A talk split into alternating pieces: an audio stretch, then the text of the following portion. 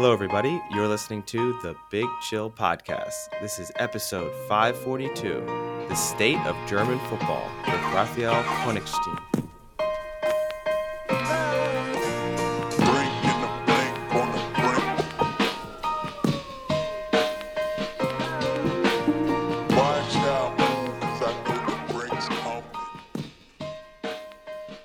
Big Chillians. Welcome back to the Big Chill Podcast. I'm Frank, joined as always with Eddie.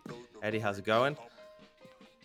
Yeah, no, I'm in. I'm enjoying my time. You know, the start of the Masters. I get to be a TV patron for a few days. And I, I just love that. Nice. Yep.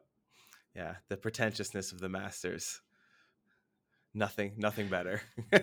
Yeah, yeah, a- a- an event like no other, or whatever it is. The, Yeah. Event like no But- other. That's it. Yeah it's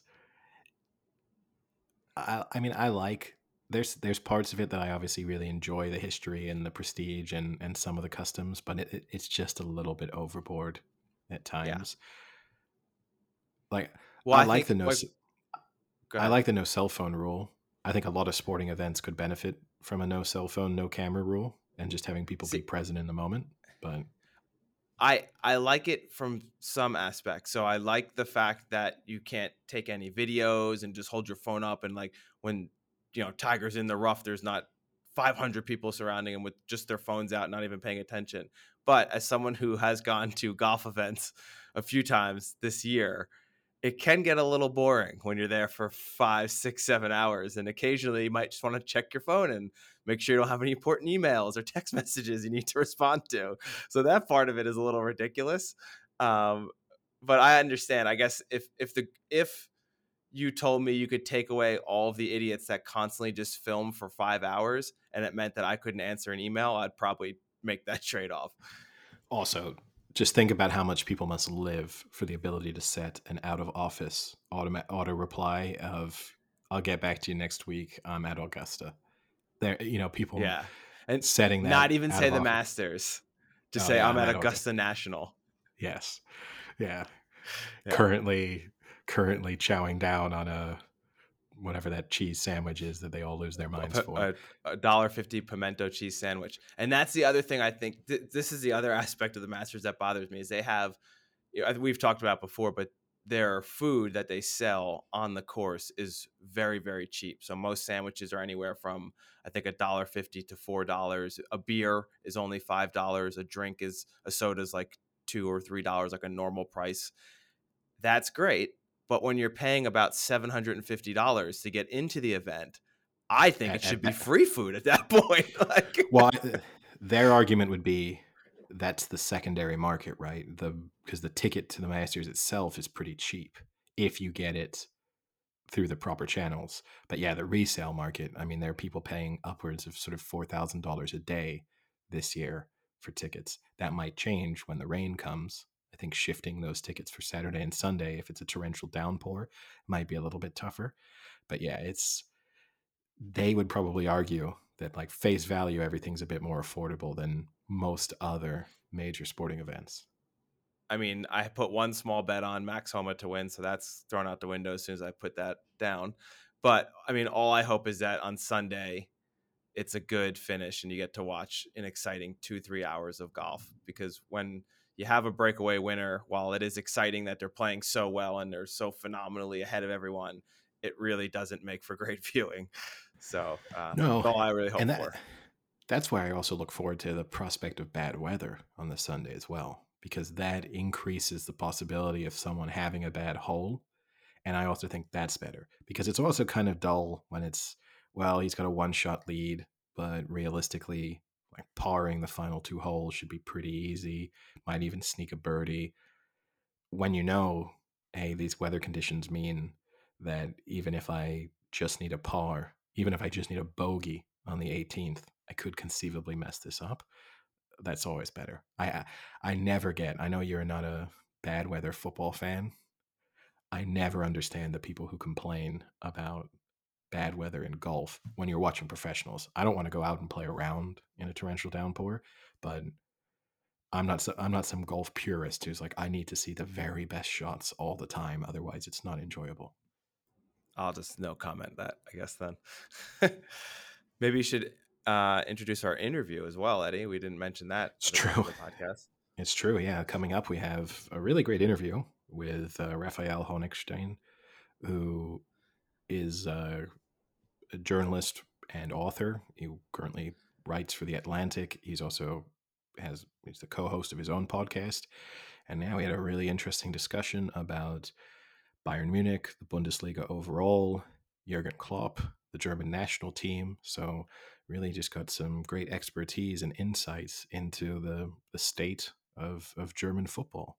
And you know, it's nice when we're able to. We obviously like to have opinions on most things most of the time, but it's nice to get some some real specialist expertise on to discuss the topics in in finer detail.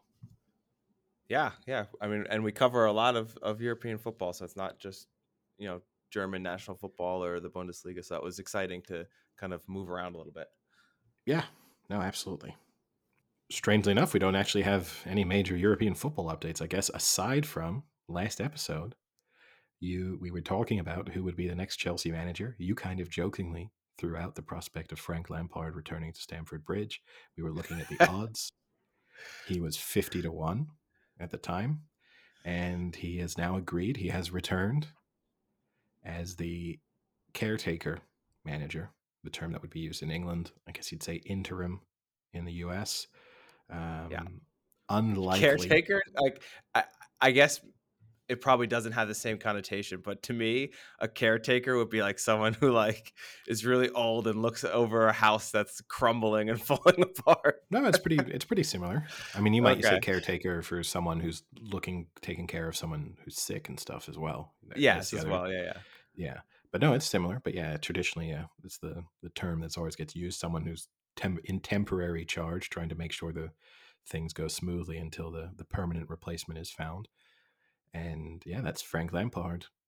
It seems Luis Enrique is appears to be in quite advanced talks with Chelsea, so he's the likely full time replacement, probably at the end of the season. But Lampard will see out the remainder of the season, see if he can get Chelsea's league form to improve. And I guess the really exciting thing for him is they're still in the Champions League. And it does raise the slight dilemma if he were to win the Champions League. And Chelsea have experienced this previously with Roberto Di Matteo. It's tough. I, I'm I, I'm sure they'll probably have some agreement in place with whoever the full time replacement is anyway before the Champions League final takes you know occurs, but it will be difficult if he somehow does win the Champions League to ask him to then move along and someone else step into the fold. Yeah, and and I think I guess my question though is in the betting markets where it says Chelsea's next manager, are you now a winner with Frank Lampard or no? I think it depends on the terms and conditions of the bookmaker. Usually they say permanent manager, and I think that's sometimes minimum number of games that they have to be in charge for. And and and so I think that depends. So some bookmakers, yes. Some bookmakers. So we gotta no. hope he doesn't get sacked so soon. yeah, I mean, I guess you always run the risk that uh, he might, you know, if they come to some. I think it's it seems as if he'll be in charge until the end of the season. But yeah, there. I guess there's depending on who they want to to take charge on a full time basis. Maybe they might ask to to be there before the season is finished. But other than that, been it's a relatively slow sporting week. Yeah, I guess when it's this slow, Eddie, we have to go all the way down to the Tucson Adult Beer League hockey. and, yeah, you are. and uh, you know, we talked about this off podcast a little bit, but uh, the roller hockey league that I'm in, the season has ended, and my team did not do very well in the playoffs. We had a very rough season, uh, the there is a team that I would say is basically like the Man City of our league and has probably the best talent and wins almost every year. This but this year they lost in the semifinals. It was a very big upset that they lost and didn't even make it to the finals. upon that loss, I received a text message saying that I have uh, they are open to taking me on their team. So they have a spot open. Do I want to take the spot? And for me, I said this makes me feel like Jack Grealish, you know, the successful, young, handsome looking player who's, you know, one of the best on his team, loved by the fans. Probably not the brightest. yeah, but it's got hell of jacked legs. and you know whether I want to stay on the team that I'm probably a top three player and someone who's kind of relied upon to do well in tough situations versus going to a team where out of the eight players I'm probably in the bottom three of that team and I'm more of a role player but can start to build my trophy just, case. just to clarify, how many players are on a team? Ten? Uh usually eight. No, eight. Okay. Two lines okay. of four. So the top three to bottom three swing is is not massive. It's not massive, but it's it's a big difference, I think, to be like one of the guys who the team needs you to score versus one of the guys where, hey, look who scored. Okay, cool. Good job. yes. But as I said, I don't think the Jack Grealish comparison is is particularly apt. I think yeah, I just don't have the hair. You're right. I wish I did. wish I could say I had the hair, but I don't. No, I just think you know, he was undoubtedly the best player on his team. His team had virtually no prospects of winning anything. In fact, relegation was more likely than winning a trophy. And he has there's also different parallels. The incentives of going to City are also testing himself in a kind of tougher situation, making a lot more money. None of those, well, neither of those factors are at play for you. I think. Well, I think that the testing myself, you know, can I can I enhance my game a little bit and it's, step it's the same the league though. Level. It's the same. Yeah, so it's so it's the Premier League. It's the same league. No, because he gets to play Champions League football. You've not got. Okay. You've not got well, the who Champions knows? Maybe if we win, we get to go to the semi-pro. okay, but I think I think it's there are more similarities in a sense with Harry Kane now. I guess the difference is Harry ah, Kane is. Thank you. I without, appreciate that. Ha- Harry Kane is without doubt the best player on his team. So when you're saying you're top three out of eight, I think that doesn't put you into Harry Kane territory. But in the sense that the big dilemma for you is do you go elsewhere and possibly win? But in doing so, you will not get as much credit and probably might not get as much satisfaction but if you stay on your team that's struggling a bit more and that you've been part of for a longer period of time, if they win, you get to feel as if it was because of you and not that you yeah. were just part of it. It's very tough. It's a tough decision. But how amazing would it be if I go to the team that had now lost in the semifinals and I'm the one that brings them back into the championship and winning again? I was the missing piece. Or I'm the morale guy. I'm the morale guy at okay. that point. imagine the scenario where at the end of this season you're in the playoffs against your old team and Ooh. it's it's you who doesn't score on the fast break and your old team goes through to the next round. That's that sounds much that more like the. Duke of Curse. that yeah. sounds I mean in a sense, I want to see the true the truest test of the Duke of Curse might be if you switch teams and if your other team suddenly wins the title and this the team you join falls apart, we can put it entirely down to the Duke of Curse. Uh, yeah, it'll it'll be tough. I think ultimately I'm probably going to switch the teams just because we also talked off air that oh, I'm much better news. friends. I'm much better friends with the other team. So wow. not that I'm not friends with the team I oh, play no, no, no, no, no. I well, I hope I hope none of your current team members listen to this podcast this is I'll send them this clip. This is the motivation they need. hey, I'm never they... gonna win with the Puck Knights. I am leaving them permanently. They're a What's bunch the of losers. Of the... What's the other the team's name? The other team, you're gonna love this. It's very Ted Lasso-y. They're blowing bubbles. oh, so like they're big West Ham fans?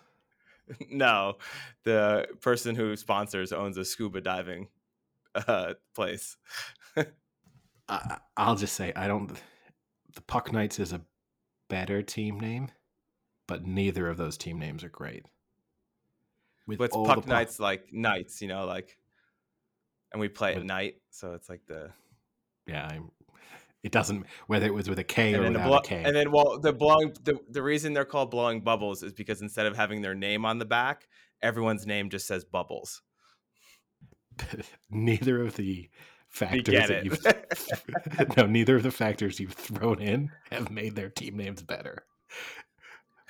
I just think with the possibilities for p- good puns, and I expect a good pun in like a beer league team name. y- Both have missed the boat, which I suppose is more ironic for blowing bubbles. Yeah. Well, my our Sunday team, Eddie, is called D's Nets. Is that better? Yeah, it's better. I still don't love it, but it's definitely better.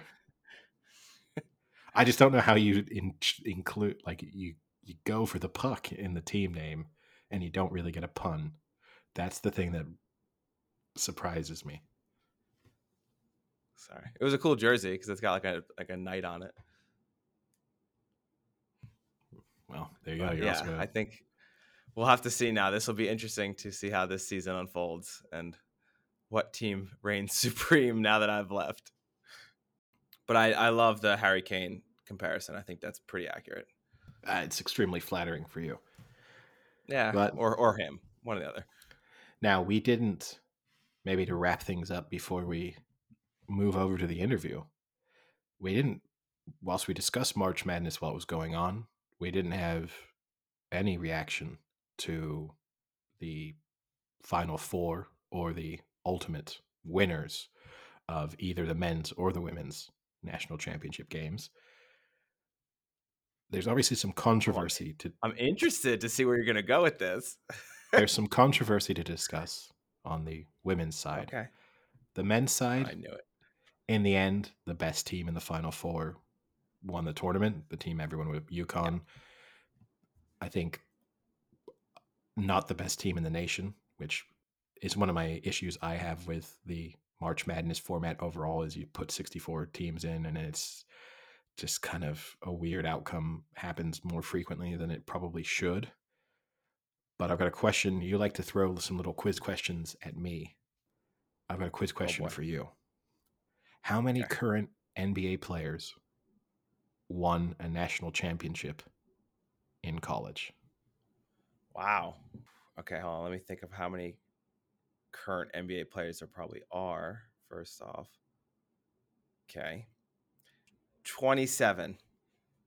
Did you see this fact? No, Oh, because it is 27. So, no way. Are you kidding me? no, I'm not kidding you. It's 27. Wow, that I, I'm completely honest. I did not see that fact at all. I was just gonna say 25, but I didn't want to be the boring person who says like a you know like a super like normal number, so I just bumped it up two to 27. Yeah, 27. The interesting thing about it is there are very few standout players when you kind of look through the list.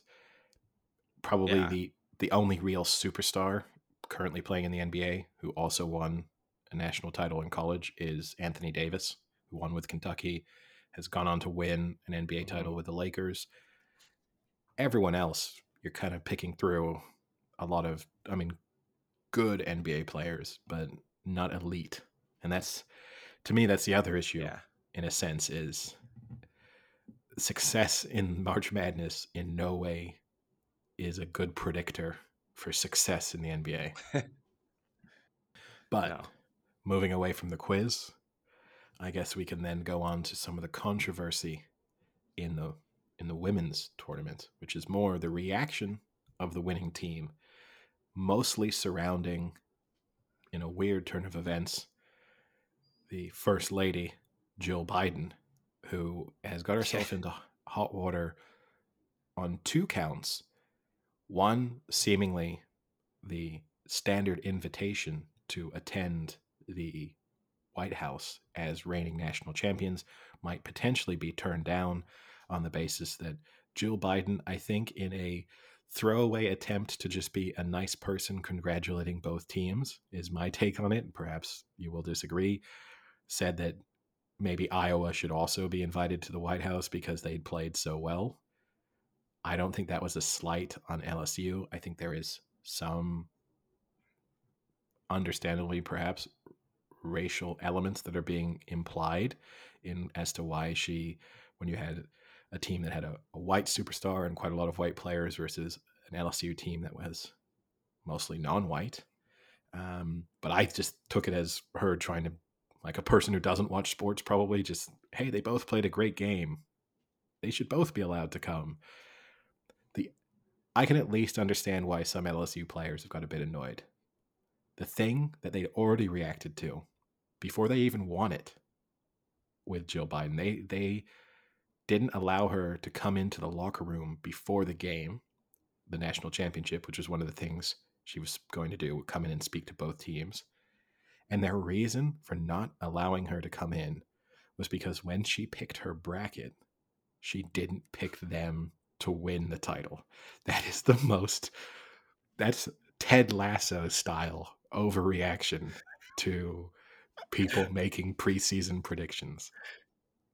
I think we were on same wavelengths today because when I read this same article, I thought we're gonna have to take down our bashing of Ted Lasso a little bit because some of these dumb storylines do actually exist in real life. I couldn't believe that when I read that. And, and like yeah, it's it is so ridiculous that you would turn down eh, I'll say this, I am not someone who like if I met the president, I would be like, oh my God, I met the president. But at the same time, if the president want to come and, you know, like be where I was, you know, like if the president said, hey, I'm going to come to the university, I want to meet with these four people, and I'm one of them, I'd be extremely flattered. And in no way would I say no. Do you know what I mean? But I wouldn't go out of my way to like drive to DC if he had an hour of like a book signing and I could be on the on the on the list or whatever. It just blows my mind that they would say no because they did not pick them to win the national. Do you think Joe Biden and do you, for that matter, Joe Biden, do you think he even knows what a basketball is anymore? I mean, come on. yeah, I mean, do you think he? Do you think he knows who he picked at that point? well, that would always no. be the interesting. The interesting thing to me to be, do they even make the picks themselves? You know, like, or do you go to? I'm sure Obama did because he liked basketball. So he was probably watching yeah. college basketball throughout the season when he had time or at least following it to some degree. So there, again, I wouldn't see Obama not picking my team as a slight, but I could at least you could say, hey, he genuinely doubted us. But yeah, in the case of Joe Biden or Jill Biden, they're not sitting they didn't sit down and, and really go through like, well, okay, this team lost four games, but let's let's look through the value of the wins they had. You know, there's yeah. there's just I went to Iowa once. Better, I guess they'll win oh, uh, yeah, you know, my my my grandson, he applied to LSU but didn't get in, so I'm going to have them losing. You know, like there's the the reasons why they pick their brackets are going to be just as dumb as the reasons why the rest of us do. So to take any offense, it makes you look ridiculous. And the shame for them is in a way they could have maybe made something that resembled a solid argument as to why they were so upset about her offering or kind of empty, hollow offer of Iowa also getting a White House visit. But when you combine th- their reaction to her saying that with the fact that they wouldn't let her come into the locker room because of the bracket selection, it just makes them look like petty assholes. And so you lose the high ground, and that's that's what bothers me. Yeah, and I mean, what I read from this whole thing is that they are that team that we've talked about before that is a good team that likes to create this false chip on their shoulder and that no one believed in them and no one thought they could do anything and no one thought they would do this and that. And here they are against all odds you know like okay enough enough is enough. Like you you weren't the 15th seed you know like you were a high seeded team. People clearly thought you were a good team. You can't pull this no one believed in us card and that was and i mean you could see just in the way i mean what the other major thing is angel reese who is the star for lsu has been very vocal about the whole biden situation but she was also the one who was kind of doing the john cena you can't see me to the iowa player clark who had been doing it all tournament or at least the last few games that she had been playing in and had been televised for. And there you could clearly see it was like uh just they were using that as motivation of like no one believes in us no one respects us like clark never did it to them if anything she was doing it to other opponents in previous games. Never once did she do this to any LSU players. So the fact that they're going to use this as motivation kind of shows that they're a team that will cling on to anything as a way to like, see, look, we're so disrespected because Clark's doing it to a, a different opponent. Like they don't respect us either. You know, like it's it's it's it's dumb. It's it's very petty. Yeah, when she wouldn't have even probably have expected to play LSU in the at any point in the tournament. You know, like there was no reason for them to expect that that was going to be the matchup that they would have. But no, it's it makes them look bad. And on I guess on the men's side of things, obviously UConn won their their. Well, yeah, I, I, want I want one more thing. Okay, I, go for I, it. I'll, I'll get on my soapbox a little bit for that thing because there has been a lot of controversy that Angel Reese has gotten a lot of heat for doing that to Caitlin Clark, right? I'm pretty sure that's right. Yeah, Caitlin um, Clark. Yeah. Yeah. And how when Caitlin Clark did it, people loved it and no one thought it was disrespectful. And like, you know, saying this is a whole racial uh, you know, like disparity and and the judgment and things like that. For me, it has like absolutely nothing to do with that. It's the complete circumstance of the situation. And I think David Portnoy actually got like roasted on this because he had a similar take that I, I, think that I had is maybe I'm not I won't be Oh, nearly as aggressive as Portnoy. I'm not I, I won't be nearly aggressive as him because I think he was like cursing about it and everything. But there's a difference when a player does a celebration that's more aimed at like her teammates and her fans. Like when you score a goal, you're not celebrating in front of your opponent. You're celebrating with your team, with your fans. And that I'm not the hugest fan of that. I think play the game and that's it, like whatever. But I'm okay with it. Like you're not disrespecting anybody by doing that. And that, for the most part, is what Caitlin Clark was doing during during her games. There was not very much disrespect directed towards other teams. But when you not only direct it towards an opposing player, but do it after the game ends when you've already won, that is as petty as it gets. And that is ultimately the ultimate poor sportsmanship. Like, even if it was during the game, you say, like, all right, come on, that's like disrespectful, but whatever. Like, maybe your trash talk is what puts you over the edge a little bit. But after you've won the game and for five seconds, you're circling her like a shark, like imitating her and making fun of her and pointing at your like ring finger and and and talking shit like you won who cares? Be a good sport you won go celebrate with your team. You don't need to still trash talk someone who like wasn't even trash talking you to begin with. Like that is so so low level. Yeah, I mean, I think we saw that the comparison in a sense was during the recent World Cup, which, you know, Argentina faced a backlash when they knocked the Netherlands out on penalties, where Yep. their reaction was less celebratory in terms of their achievement, but more the pleasure they took out of the kind of disappointment of their opponents. And that's the same thing. Like you've just achieved the the biggest success. and i was consistent on that Yeah. but you you know the, if you're if you're an LSU player, you've just to the biggest success of your basketball playing career, maybe the biggest success you ever achieve as an athlete, and to have part of that focus be on the failure of your opponent, especially when there's a very good chance that opponent is going to go on to have a much better career than you anyway. You know that's the other element of kind of maybe knowing your your stature a little bit, and I think you do need to know that, right? Like if you're playing against Messi and you win and you're kind of a, a sort of also ran to to go and celebrate in Messi's face makes you look extra stupid. Not to call Caitlin Clark Messi, but you know, there's a good chance she turns out to be one of the best players in, in women's basketball. But I uh, yeah, well angel reese is really good too like i you know don't want to rip on her for not being good but I'm I- not ripping on her for not i being good. I completely agree with you though. but I think they're on different levels. One is being talked about about as potentially changing the game of women's basketball, and the other was just one of the better players on the team that won the national title. You know, like that's a different kind of stratosphere to be in. But uh, final thoughts, I guess, before we move on to the the uh, the interview. Just my only takeaway: UConn men's team they won their fifth national title. A couple of years ago, their head coach kind of made he- headlines after he was knocked out uh, after they were knocked out for saying, "You better take advantage of us now because we're we're coming for you." Like you know, we're going to be better. Our time will come, kind of thing. It was a. I thought it was stupid at the time. I think it's even stupider that I've then had to listen to people bring that up as if he's Nostradamus. I mean, he's he's obviously going to say his team's going to get better. That's the role of the coach. I also want to say, UConn have no really good wins on their CV from this national title run. So I don't even think you prove that like you better take advantage of us now.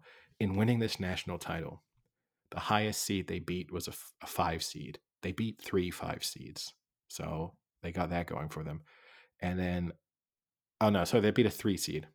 Gonzaga was a three seed. So they got a three seed, three five seeds, an eight seed, and a, and a 14 seed. Hey, you can only beat the team that you're facing, Eddie. You can, but you didn't exactly run the gauntlet. Like I don't think you've emphatically proven like we're the best team and we're here to stay. You, you had a nice run. You know, it's it's like going back to the England in say the 2018 World Cup. Great to make it to the semifinal, but it didn't. England didn't prove that they were one of the four best teams in the world by beating, you know, Sweden and Colombia. You know, it doesn't. And, and I will. Say, are, I will say though, like you said, the coach said, you know, we'll be back. Take advantage of us now. If you're a UConn fan, you've had some pretty decent success in like the last 25 years. You, would be happy to be a UConn fan. So you've won in 99, then you won in 04, then you won in 2011, then you won in 2014, then you won in 2023. Like that's a pretty consistent, you know, like if I were a fan, I would lo- I would love to have that. Uh, you know, you've won five national championships in 25 years. Like that's that's pretty good, and they're not all just you know four or five years in a row. They're kind of spread out, so you, you, go through some highs and lows. You you hate your team for a little bit, and then you love them again, and you get disappointed. You know, it's not like England. You're not just constantly getting disappointed. Although, how pissed off are you if you happen to go through your entire time at UConn in the like one of those periods where they didn't win a national title. Like you could have fit your whole degree in and just never have been there for yeah. the, the national title win. That would suck. But yeah, on that note, talking about success, dominance, failure, period, down periods, maybe it's the perfect opportunity uh, for us to uh, turn things over to our interview. Well, welcome back, and we're now delighted to be joined by this week's guest, Raphael Honigstein, staff writer at The Athletic, also co host of the Beer and Honey podcast. I guess one of the sort of authorities on German football. So, Raphael, Rafa, Raf, thanks so much for taking the time to speak with us. Thanks for having me, and thanks for your very kind introduction. yes. Uh, so, I guess I'm sure this, well, I know this is a topic that you've discussed pretty extensively, perhaps even exhaustively over the past few days and, well, I guess week or so. But seeing as you are one of the leading experts on German football, it would be a shame to not have you on and maybe have the starting topic be the, the situation with Bayern Munich and what led to the sacking of Nagelsmann, which I think came as a surprise to most people. From your perspective, was it as was it a total surprise? And, and exactly what were the events that led up to Bayern Munich deciding they needed to change their manager? The timing, sorry, the timing was a surprise because they had these huge games coming up. It's the last third of the season. You thought, okay, Bayern have some problems, inconsistent, but are they really going to make some huge changes for these games coming up? I think the fact that Thomas Tuchel was available made Bayern hasten that decision and perhaps find a find a courage to do what their conviction told them to do, which is to really make that change. I think without Nagelsmann, sorry, without Thomas Tuchel being available, I think Nagelsmann probably sees out the season, even if those doubts and those concerns would have never been quite alleviated. Uh, it's not a big mystery in a sense because Bayern felt that the performances, the results, especially in the league, were pointing towards a bad ending. Just as they had last season, where they got knocked out in the Champions League quarterfinals, and uh, they were no longer in the cup, and they just kind of limped on to to win the championship, but they didn't have much competition at the time. This time it's it's different with Dortmund having found more consistency. So it wasn't a sense of Nagelsmann losing the dressing room, having a huge argument with his superiors, um, being terribly bad as a coach. More sort of a, a a slow burning process which started already in the second half of last season. And those concerns, those doubts, this feeling, the sense that him and the team are not quite on the same wavelength uh, tactically, maybe also in terms of the emotional bond uh, that didn't really exist between him and too many of the players. Bayern felt that things were only heading for for one way, which is down. And I think the unique thing about Bayern is, and I can't stress this enough, this is really important to understand.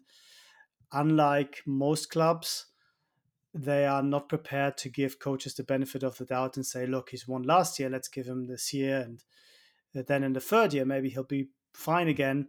No, they will fire you as soon as they feel performances are dropping, chances of winning uh, stuff uh, decrease.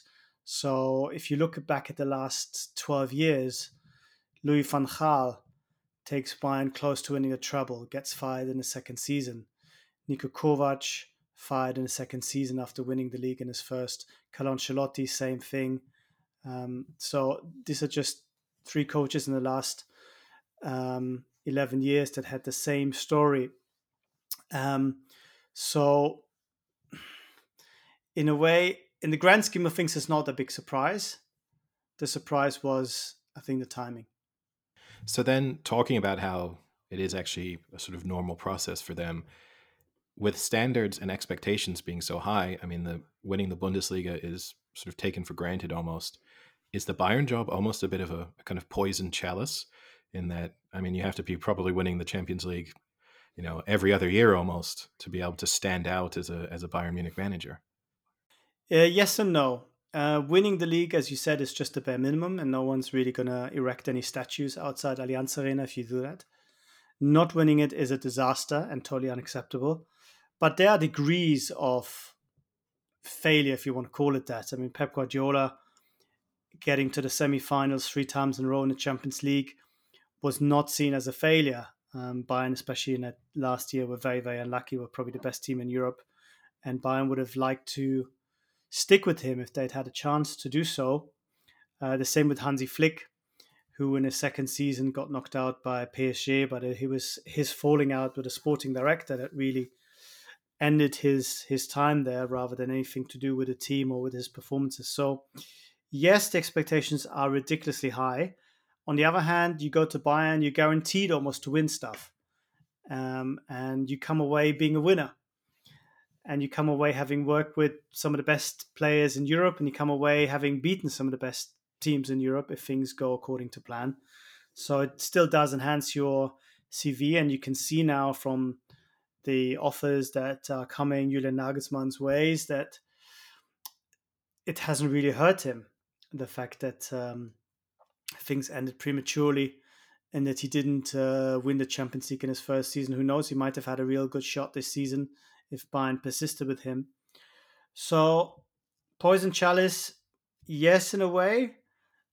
At the same time, it is quite a golden cage that you live in. So, um, it is uh, quite uh, it's a comfortable misery shall we say to face that kind of pressure now now do, do you think that um, the sharpness that they have do you think that creates any hesitation for managers to want to take that job or do you think like you're saying you're still going to get some accolades from it that it's going to help you down the line no matter what that there is no hesitation to take that job with such a potential short leash yeah, I think I can't think of too many coaches apart from actually Tuchel in 2018 who Bayern targeted in the end didn't get.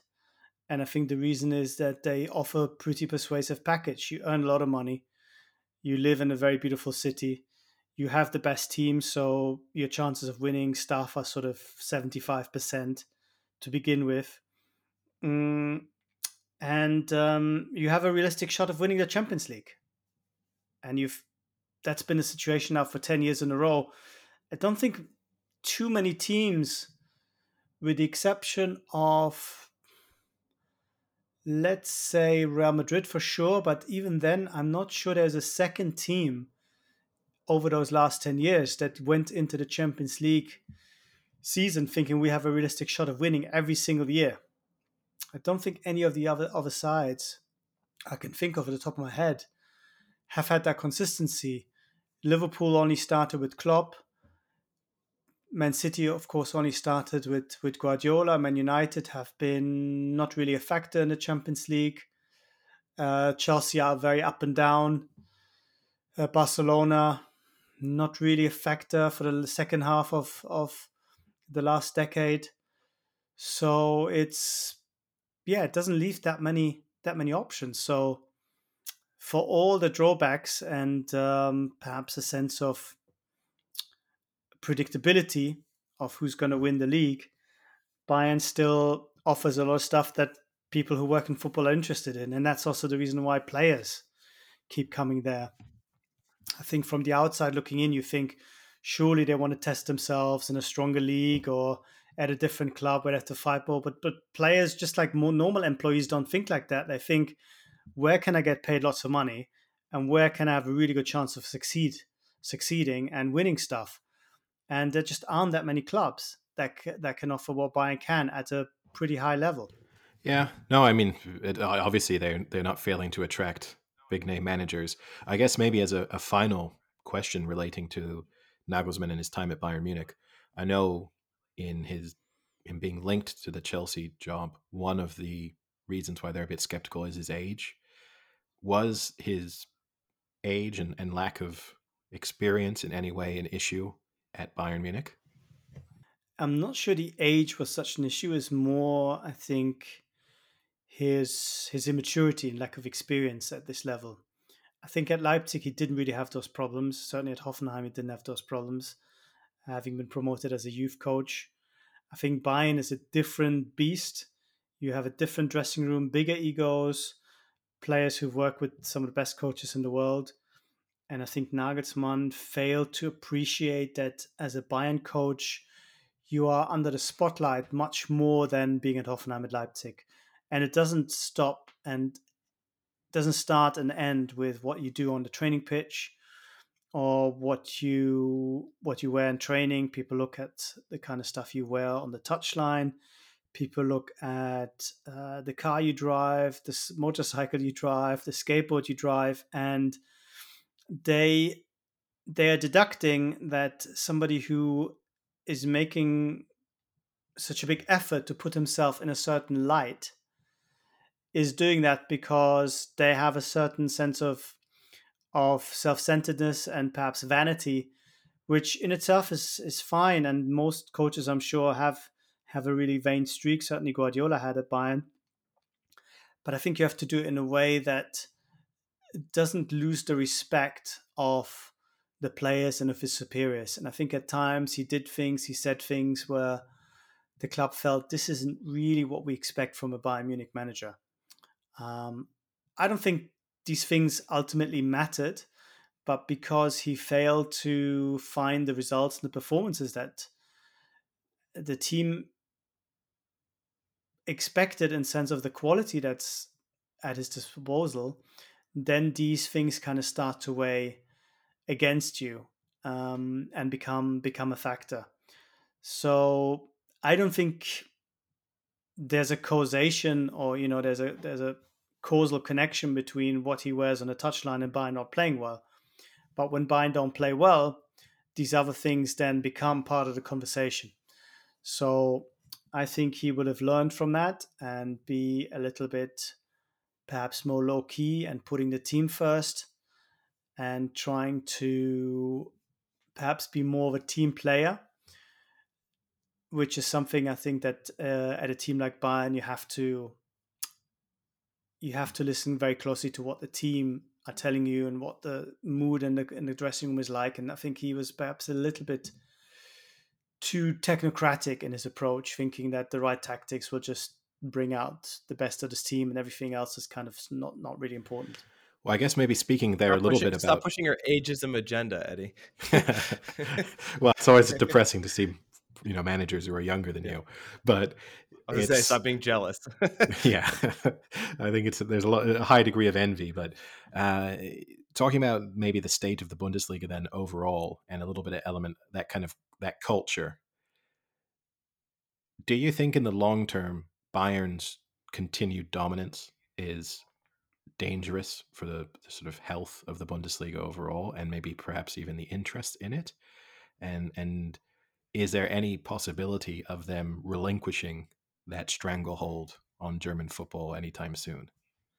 Well, I don't think there's any doubt that it's not healthy for the league. Um, everyone's excited this season because there is a genuine title race, at least until mid-April.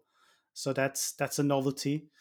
That's something that uh, is exciting. That pushes Bayern, That makes Bayern nervous, as you see, and that creates more excitement and people care what's happening. And of course, any sporting competition needs needs that sense of you don't necessarily know what's going to happen, and it, the league is much better for it. Domestically, I'm not sure it makes that much of a difference because the German market is dominated by people who watch their teams.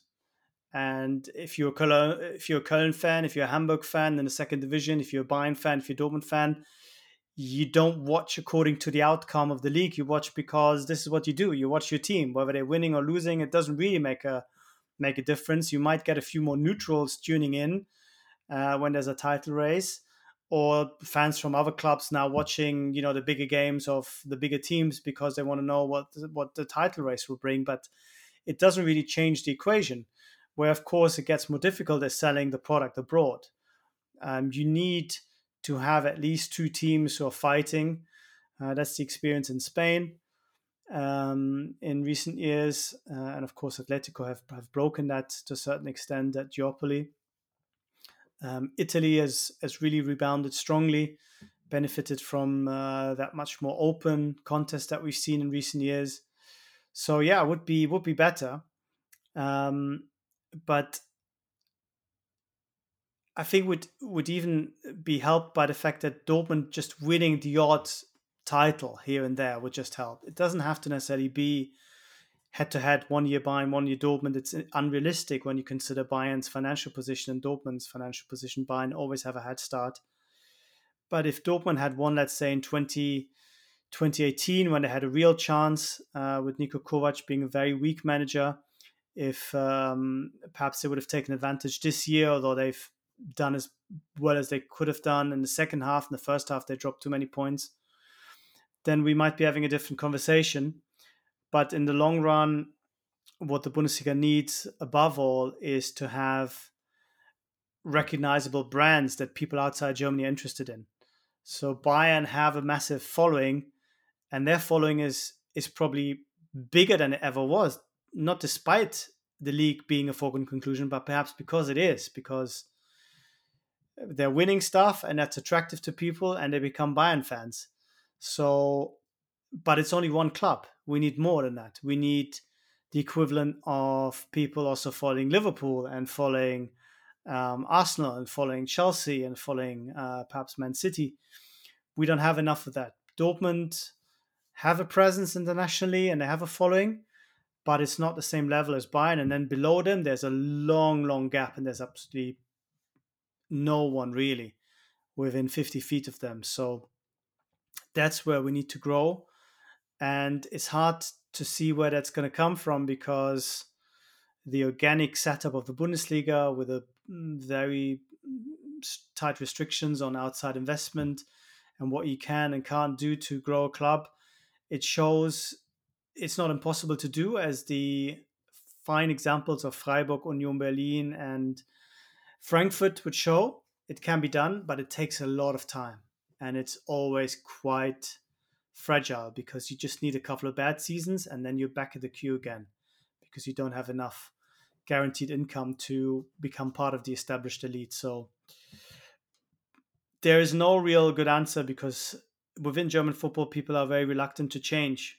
Um, they they value that organic connection, that accountability that comes with member controlled clubs above a sense of competition and these dreams that English fans have that my club will one day be bought by Sheikh from Abu Dhabi and I can also win the Champions League. German German supporters, to, for them, that's a dystopia rather than a, than a dream. Which yeah, which makes sense. I mean, I'm a Blackburn Rovers supporter, so I've experienced the Jack Walker time of one of the amazing things that money can do, and then also an ownership, uh, well, family who didn't realize you could be relegated from the Premier League. So, sort of had both both experiences. you say there's a reluctance there. Is there any possibility you've you've referred there to the the 50 plus one rule? Is there any possibility of that ever being changed in in a sense in an effort to try and open the league up to more parity? I think it's possible. People are kind of chewing away at it. There even there has been um, certain exemptions granted, like Leverkusen and Wolfsburg, who are owned by their parent companies for historic reasons. There's a mechanism by which, if you support a club for 20 years straight with a certain amount of money, you can then take over the whole club. So you can, if you take a lot of time, do that within the confines then of the licensing system. And of course, financial fair play might play a role as well if you want to play in Europe. Um, you have clubs that pay lip service to it, but are not really 50 plus one compliant, like RB Leipzig. Um, Hoffenheim would be a similar case, although that's changing now with Dietmar Hopp giving back his shares to the club. Um, so it's on the one hand, it's hard to see how the consensus will hold in the face of so many exemptions and so many kind of clubs that are trying to circumvent the system or at least bend the rules. At the same time, the grassroots and the supporters are really reluctant, or uh, I should say, hostile to any more hostile changes. And I think the clubs themselves will be very reluctant to push for it. So it's hard to see where the change will come from, at least in the in the medium future. Uh, the most realistic possibility is somebody actually going to court. We've had Hanover um, try that; they haven't really succeeded. But eventually, somebody might say, "Look, um, I want to buy a football club. Um, why can't I do it? Uh, isn't that crazy that I can't buy a club when I can buy everything else?" But um, it hasn't happened yet. So you talked a little before about the maybe lack of support of some of the other clubs. Um, and when I think of the the U.S., I actually feel like there's a lot of support for Dortmund among U.S. fans who watch Bundesliga. I think in part due to Dortmund being able to attract some young American talent and having that kind of develop and grow there. Um, so for I guess people who aren't so familiar, how are Dortmund so good at not only securing and attracting young talent, but actually like scouting for all these young talent and, and consistently bringing in younger players that have huge impacts and then you know continue on to then you know be superstars and move up the ranks throughout other clubs. Yeah it's a couple of things. First of all they just have very capable people and they've had them now for for a while. They've had people like sven mislintat there or the chief scout uh, markus pilawa who's just gone to bayern they're people that just understand what a good player is and they perhaps see them more quickly or at an earlier stage than others um, but more importantly, Dortmund have a track record of giving these young players game time and helping them develop. And now they're in a position already for a few years where the best players, and everyone knows who these are, everyone knows who Jude Bellingham is already at 16, and he already could have gone everywhere in the world.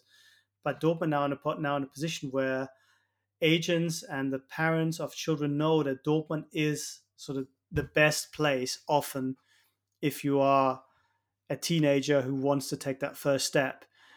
And the reason for that is because they occupy a very specific space in the football ecosystem. You know, they're, they're not a small club. They're sort of the 12th, 13th richest club in, in Europe. They have a huge stadium. There's sort of more or less guaranteed Champions League football every year unless something goes dramatically wrong because they are the second biggest team, maybe third in terms of quality at times with Leipzig. But they will always finish top four. Um, and they have a team that is good, but not so good that you don't have a chance of it as a young player coming in.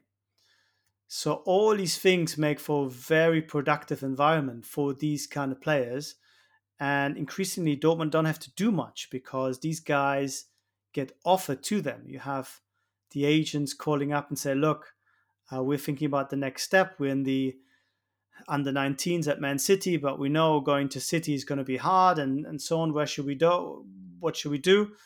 Do you want to take us on? And then if Dortmund feel the player is good enough, he's, he's going to Dortmund uh, because they've done it now for so many years with so many players. And of course, you know that when you play at Dortmund for a couple of years, it's going to have much more effect than going to a top Premier League side and getting loaned out to a lower Premier League side or even to the Championship where you might get lost in you know some terrible football with terrible players around you. So Dortmund offer this pathway that um, that is hugely attractive for these kind of players. Maybe speaking of that Dortmund pathway, then uh, you literally wrote the book on Jurgen Klopp, and that happened to coincide with a tremendous period of success for him. He's now maybe experiencing one of the most challenging periods of his career in terms of the issues at Liverpool and, and how they'll be able to resolve them.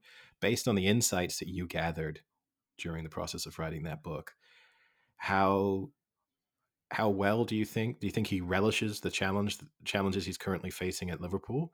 And do you think that's then a project that he wants to be part of long term even if it's not just year after year success? I don't think anyone relishes being so far away from your own ambitions and goals especially when you came so close last year to have the best season ever in English football to now struggling to get into the European places, let alone the Champions League. I don't think it's a very enjoyable process. Uh, fans are unhappy. The whole red half of the city is unhappy. The dressing room, you know, is not happy when you're not winning or when you lose big. So I don't think it's fun. Um, I don't think it's expected either because they came so close last year, and uh, in their mind they have strengthened. Uh, perhaps not much, not as much as you wanted to. Perhaps not really getting the uh, kind of midfield reinforcement that would have done a lot of good for this team. But still, big players coming in, more quality coming in. They'd lost money, but when you look at the players that they have at their disposal, it shouldn't be that much of an issue. So it seems that Klopp maybe underestimated the size of the drop off this season and the size of the problems. And I kind of sympathize because you have players like Van Dijk and Fabinho who are just not the same level. And I don't think there were any indications to believe that they would drop so much. I don't think you really can plan for that. You know, you have Fabinho being one of the best uh, defensive midfielders in Europe, and then suddenly he's a complete ghost, and you're thinking, you know, I need I need two players rather than one to replace him. I don't think anyone can could have expected that. So, uh, but at the same time, maybe some one or two other players should have been replaced earlier, or there should be more competition. And I think they will draw the right conclusions. And the beauty of this Liverpool situation is that his methods and his position is beyond doubt. He's shown that he can win things. He's shown that he knows how to te- coach a team. And I think the only problem is that the team needs a bit of freshening up. And luckily, he's in a position to do that. Uh, that's never been the case before. When things became a bit stale at Mainz, there wasn't anything to do, and he had outgrown the club anyway. When things became a little bit stale at Dortmund, they didn't have the money to refresh the team, so they had to go down the route of changing the manager and introducing new ideas and he was the first one to actually realize that and accept that, even though it hurt everyone. I think in Liverpool is a different situation. They will give him the time, they will give him the uh, the license to make changes, and I think he does not want to leave on a low. He wants to leave on a high, and I think he believes that with a few tweaks, there's still a lot to be won with this team, and I'm sure he's gonna develop that hunger again um, because it's bigger than any sense of fear of failure, I think, in him.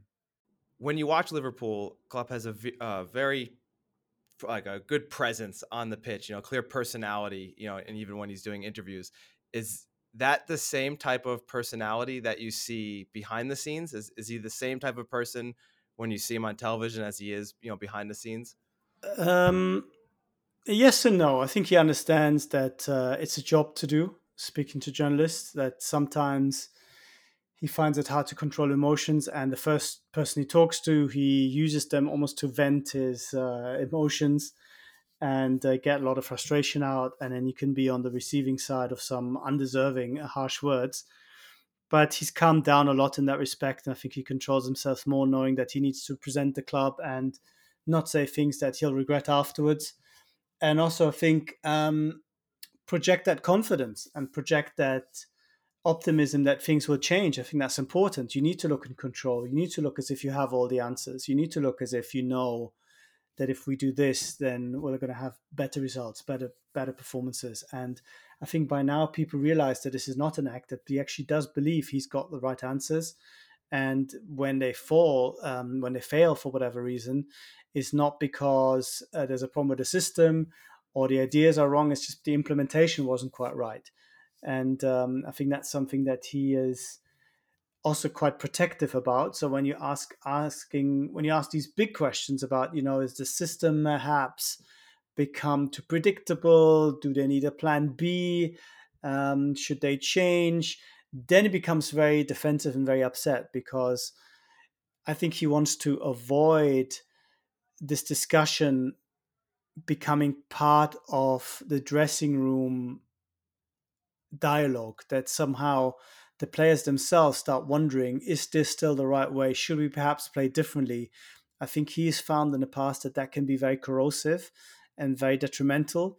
So he always reacts very strongly when somebody asks these fundamental questions because to him, it's always about putting the plan into work properly because the plan does work. And he's shown that over 20 years. And we just need to get it right on the pitch don't ask me about other about changing things about playing differently it's not going to happen with me and um, don't get these ideas into players heads that we should play differently because it's not going to happen have you ever been on the receiving end of that uh, venting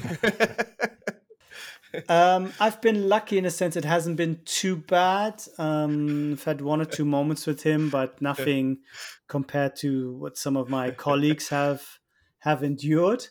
Um, I'm always also trying to be quite sensitive. So when they lose and you can see that he's very down, you don't want to necessarily kind of poke him too much and um, revel in the pain. And you you start with a pretty soft question to more kind of listen and uh, rather than make it an interrogation, which uh, isn't really the right way with him, and he reacts uh, quite badly if you're taking a kind of aggressive uh, sort of political stance. You know, it's it's it's it's still only football, and uh, it's not a serious not a serious thing, and you just have to sometimes respect that uh, players and, and managers feel very badly and perhaps don't need you to point out all the things that have, gone wrong because they know themselves, um, and th- that's that's more painful than than anything you can ask them. Maybe transitioning then from a club in a little bit of a crisis to uh, a national team going through a bit of a crisis. You also wrote a book on how German football sort of reinvented itself leading up to the success in, in 2014, Das Reboot, which I think is one of the, the better book titles of relating to a, a sports book in a long, long time. You take Since all my then, jokes. Since then, things haven't gone so well for Germany. Obviously, back-to-back exits in the group stages of World Cups, which is was I guess almost inconceivable uh, in 2014, and also the exit in the Euros relatively early on to to England. How would you compare the low points of now for German football to the the sort of low point when the the reinvention that you started to describe began? Yeah, it's two different terms of uh, two different types of crises. Um, the one round the turn of the century was about no longer producing players. You know, we were looking around Europe and everyone seemed to have technical players, wingers, number 10s, and Germany only had holding midfielders. Some really good holding midfielders and some good defenders, but with the exception of Michael Ballack and Sebastian Deisler, none of these players that really get your get your pulse racing. And why wasn't Germany producing these players? And I think the lessons that have been learned then are still filtering through now, and we still have perhaps not quite as many, but we have a pretty decent pool of players who play at the highest level, play for the best teams in the world, and when you put them all together, they should be pretty competitive. So it's not a fundamental crisis in the sense that we don't have these players anymore, and there's something really wrong with German football. I think this is much more on a sort of micro level. Um, Löw outstayed his welcome.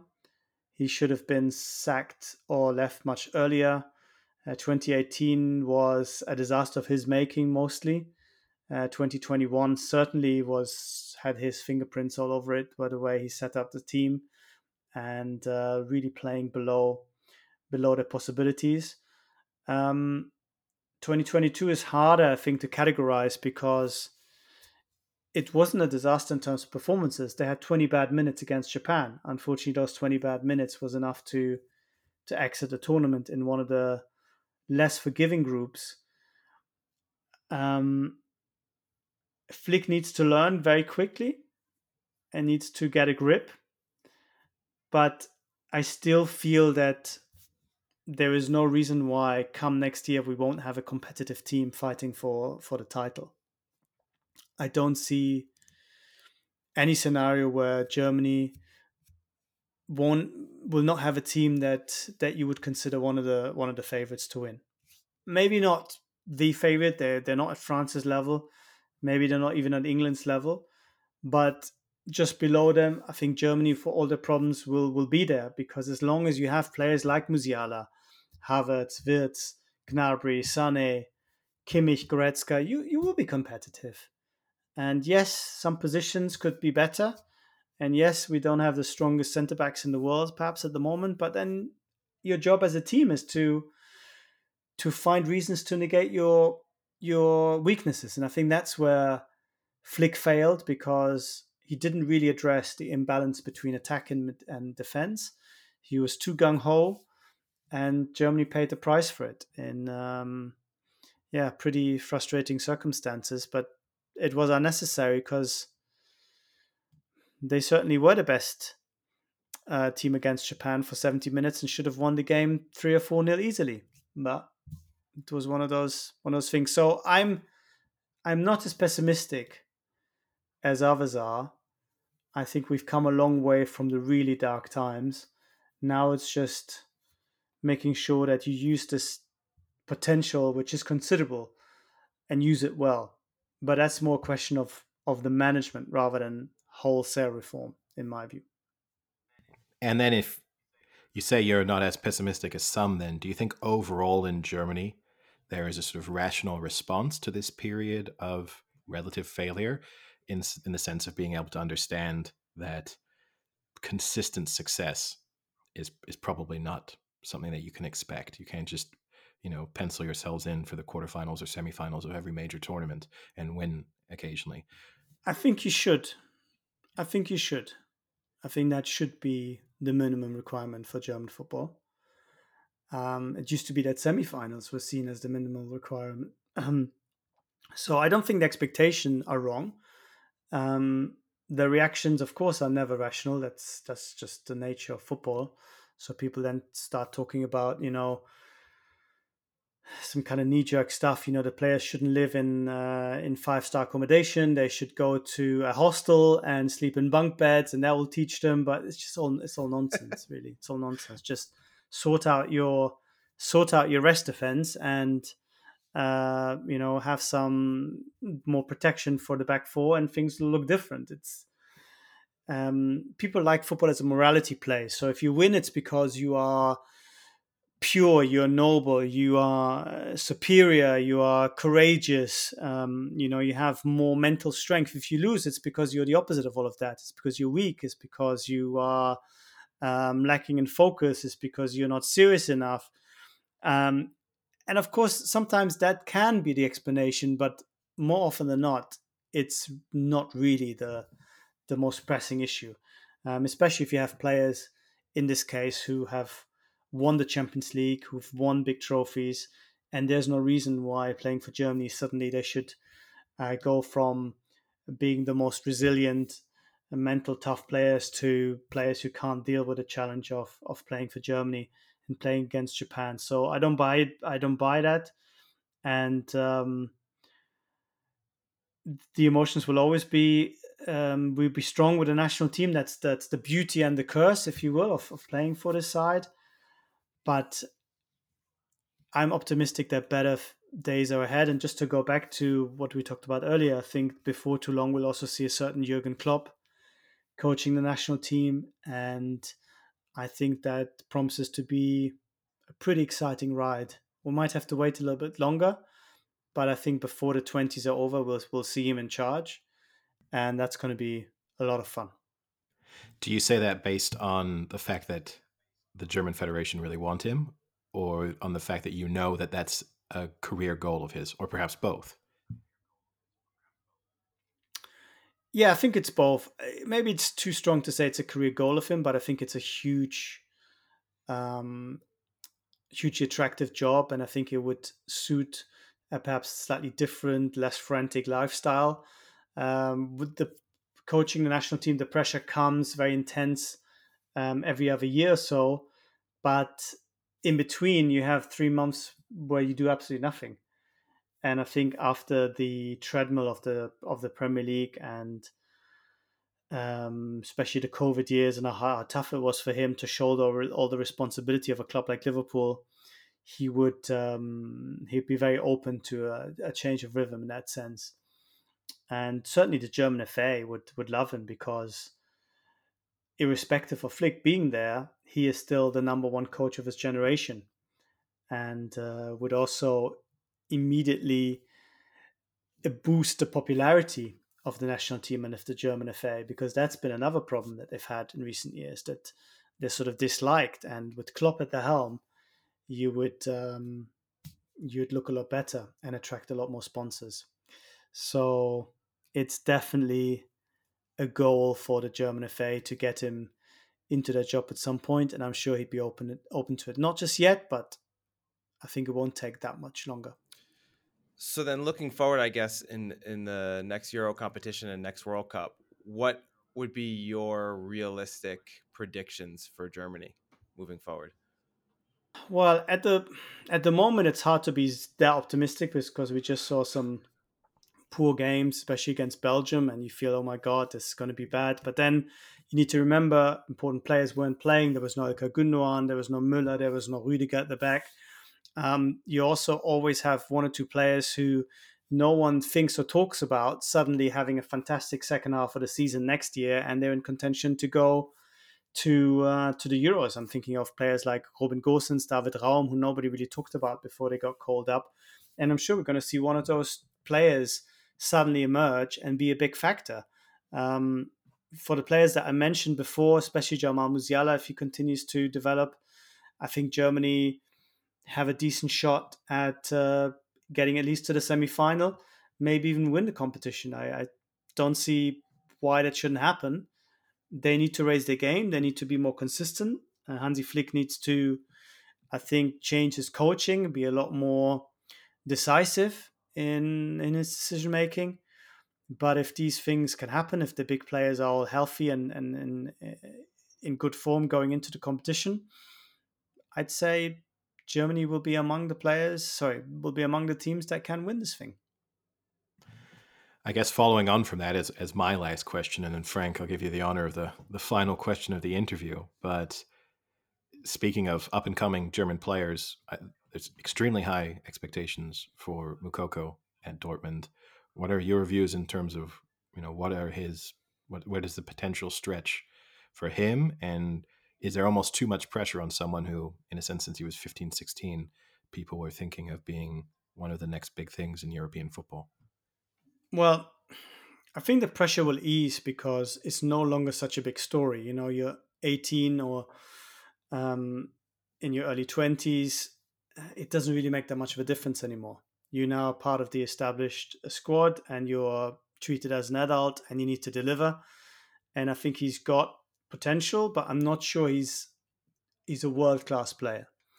I think he's a little bit small for a striker. Um, he is fast, but not crazy fast.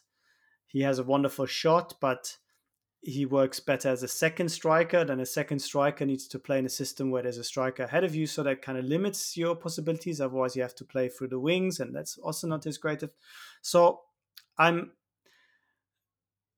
i think he will continue to develop and continue to to become better as you do when you get more experience. But i wouldn't see him necessarily as a key player for germany going into the Euros, um, which begs the question who's going to be that centre forward that they need? Will it be Niklas Füllkrug? Hard to say, but I think some of the lessons we've learned in recent years is perhaps that having a striker is better than no striker, even if that striker isn't quite the level um, of the players around him. But again, Flick, I think, still seems to be a little bit undecided, and we'll we'll have to see what happens there. So I'm going to use my last question to maybe shame Eddie a little bit. So we had talked at the beginning of the Premier League season about Haaland coming to City and whether he would push to break the scoring record for the Premier League. Eddie was adamantly against it. Now, someone who obviously covers Bundesliga very well, you've seen him play eh, in, in his, in his no, first season. You're done. I want to clarify. You had your question. so going into this season, what expectations did you have of of Haaland and how he would play at City, and would he make a push for you know breaking the scoring record or or something like that? I, I wasn't thinking of him in terms of breaking the scoring record, but I had no doubt that he was going to just score ridiculous amounts of goals. But the question is, does he help City to go one step further and win the Champions League? Because if he doesn't, um, and if they don't win the league, then it's strange. He will be voted the player of the season, but perhaps having had the impact for his team that that people expected. So it's a, it's a really strange one. But yeah, the guy will score goals in any team, any league, anywhere. Um, doesn't really matter. I think City, by and large, have adjusted well to playing slightly differently with him. Um, he might still make the difference. He might still be the missing ingredient in uh, winning the Champions League, and then everyone say it's a stroke of genius. If he doesn't, then the question marks will continue, but they they will not point at him. They will point at at Pep. Some for some reason not quite getting it right. But yeah, Haaland is a is a freak. Um, Haaland is a a generational centre forward, and he will function well in any team in any setup. Well, there we go. Maybe that's a, a good way to end, and, and we can see what ends up happening with City and, and Bayern Munich, I suppose, based on and and even Liverpool uh, for the remainder of the remainder of the season. But yeah, Raf, thank you so much for taking the time to speak with us and and, get, and you know some really interesting insights into German football and and the German team overall as well. Thanks for having me.